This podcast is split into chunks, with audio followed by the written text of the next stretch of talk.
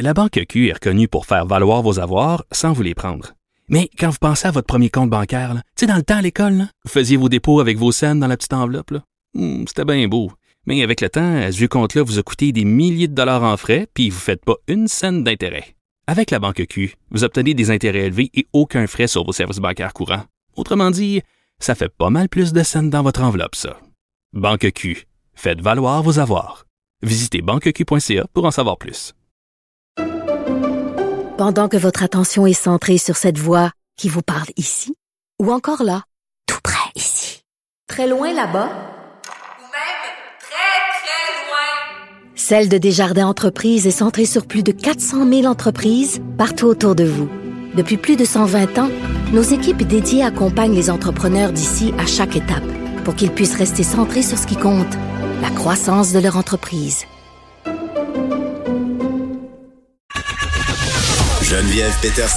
Une animatrice pas comme les autres. Cube Radio. On va lâcher un peu le sujet de la COVID. On va parler des serpents. Hein? Des fois, il faut parler d'autres affaires. Et pourquoi pas ne. Hein? On parle de reptiles. Ça nous change les idées. On est avec le docteur Evelyne Joubert, médecin vétérinaire. Elle alterne à l'émission avec docteur Hainaut. Docteur Joubert qui est davantage euh, spécialisé dans les animaux dits exotiques. Euh, moi, j'ai jamais compris par ailleurs les gens qui avaient des serpents comme animal de compagnie. C'est bien beau, mais on dirait que c'est bien beau au biodôme ou ailleurs. docteur Joubert, bonjour. Bon, un serpent. je, j'ai déjà eu des lézards, là, euh, mais un serpent, on dirait que je suis pas game d'aller là, j'ai trop peur. Ben, la question que je voulais te poser, t'en as-tu eu un serpent, toi, Geneviève? Non, j'en ai pas eu un, mais, mais j'en ai déjà touché, par exemple, parce que la, la raison pour laquelle, au départ, j'étais un peu réticente sur cette type d'animal, c'est que tu dis dans ta tête, ah, un serpent, il me semble que ça doit être visqueux puis gluant, mais, mais pas du tout. Vraiment pas, ben en fait. C'est très doux à toucher un C'est vrai? Ils sont vraiment euh, sont très très bien. C'est pas du tout gluant, c'est pas du tout visqueux, là, c'est même agréable. Mais c'est sûr que c'est pas tout le monde qui a l'attrait pour les serpents, mais il y en a qui adorent ça. je pense que soit tu adores, soit tu détestes. on peut dire que c'est un reptile un peu controversé. Je m'excuse de dire ça, j'ai une sacoche en peau de serpent qui m'a été léguée par ma mère. Paniquez pas, ok, c'est un vestige des années 80 euh, et j'en prends grand soin, mais mais c'est le seul serpent que je suis capable d'approcher en présentiel. OK. Euh, bon, ben pour les gens que ça intéresse, euh, comment on gère ça des serpents euh, au niveau des animaux de compagnie? Ben, en fait, ce que je m'étais dit, Manu, c'est que les serpents ne sont pas tellement démonstratifs. Hein? Ton chien, là, tu le sais, il est heureux, tu l'appelles, puis il parle, il branle la queue. Mais oui. c'est un peu stoïque. Hein? Ça le dit pas vraiment si c'est heureux ou c'est pas heureux. Mm. Ben, c'est comme une décoration. Moi, je vois ça de même. Un vivarium avec un serpent, c'est beau. Disons ça comme oui, ça. c'est vrai. C'est vrai, c'est vrai. Euh, puis là, je me suis dit, ben, pour les rendre heureux, en fait, la moindre des choses qu'on peut faire, c'est de leur offrir un environnement qui est adapté. Puis souvent, quand j'ai des, des serpents malades en consultation, souvent, c'est des problèmes de rigidité. Il y a quelque chose dans son environnement fait en sorte que ce serpent-là, il tombe malade. Donc, euh, il y a des trucs, franchement, de base qu'on doit vraiment faire quand on a un serpent à la maison. Donc, premièrement, le plus important, la température. Il y a beaucoup, beaucoup de serpents qui vivent dans des températures trop froides pour eux.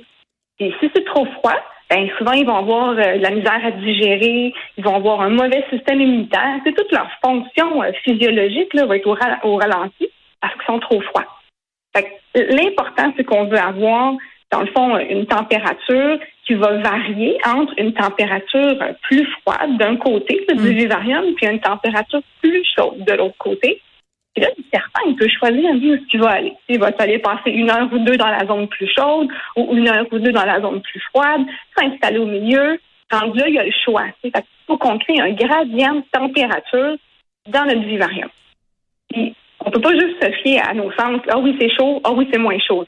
Ça prend deux thermomètres. C'est pas compliqué. Un thermomètre au point chaud, puis un thermomètre au point froid. On s'assure de les régler adéquatement. Puis déjà, là, on a une grosse partie de la régie qui est géré avec ça. OK, mais c'est quand même des investissements en argent qui sont considérables d'avoir tout ce matériel-là. Ben oui, c'est sûr et certain. De, en fait, au début, là, quand tu achètes ton serpent, tu veux aussi avoir un, tu achètes un terrarium qui soit assez grand aussi pour lui. Quand il va être adulte, il hein, faut que tu prévois le, le gabarit qu'il va avoir à l'âge adulte, cet animal-là avoir un terrarium assez grand. Mm. Ensuite de ça, il faut que tu le chauffes. Hein, plus qu'il est grand, c'est sûr et certain, plus que ça peut coûter cher de chauffage. Ah, à Les ce point-là, de faire augmenter un bill d'hydro? ben, ça dépend de la grosseur de ton serpent. Oui, si t'as pas un anaconda, mais dans ta Non, chambre. c'est ça. Ouais, eux, je les laisse plus pour le biodôme, je te dirais. Oui. Je, je les vois pas très souvent là, en consultation. Mais tu sais, c'est vrai qu'il faut acheter deux thermomètres, il faut acheter un hygromètre. Ça va prendre aussi des, des lampes UV pour envoyer des, des UVA puis des UVB. Fait que, oui, il y a quand même un investissement considérable à faire dès le départ. On peut pas dire je vais acheter ça l'année prochaine. Tu sais. Hmm. Non, faut, faut, faut, faut s'occuper adéquatement là, quand on veut s'occuper d'un reptile comme il faut. Oui, e- est-ce que, euh, docteur Joubert, il y a des reptiles, des types de serpents qui sont plus faciles à garder en captivité que d'autres? Oui, oui, certainement. C'est sûr et certain. Il y a des reptiles qui sont vraiment pas recommandés, puis il y en a des reptiles qu'on peut recommander pour des débutants. Tu sais, S'il y a des, des auditeurs qui sont des débutants là, puis qui veulent des serpents, euh, je te dirais les plus faciles à garder, là, c'est les serpents des blés. C'est les corn snakes en anglais. Ah, ils sont beaux en Euh, plus. Oui, ils sont vraiment beaux, ils sont sympathiques. Ils sont sympathiques, mais vous avez dit tantôt que c'est stoïque. Mais sont, sont cute. Je pense que parce qu'ils sont pas trop gros. Je pense que c'est ce que j'apprécie. Euh, les serpents rois, les king snakes, euh, les serpents faux corail. Ça, c'est vraiment ces trois petits serpents là, euh, assez faciles à garder pour des, euh, des herpétophiles qui débutent. Là, des gens qui ont peut-être un peu moins d'expérience. Puis quand on a plus d'expérience, ben là, on peut s'en aller plus sur euh, certains types de boa ou certains types de pitons. Mais tu sais, je le recommande pas pour commencer. Là. Hmm.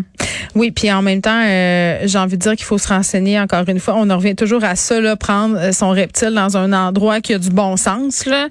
Euh, puis je remarque aussi que les gens, souvent, qui ont des reptiles, deviennent un peu des collectionneurs. Là. Il y en ont plusieurs, mais il faut s'assurer, bien entendu, de pouvoir donner tous les soins, euh, l'environnement adéquat nécessaire à toutes ces espèces-là. Beaucoup, euh, docteur Joubert. Mais ça m'a fait plaisir. Bye bye.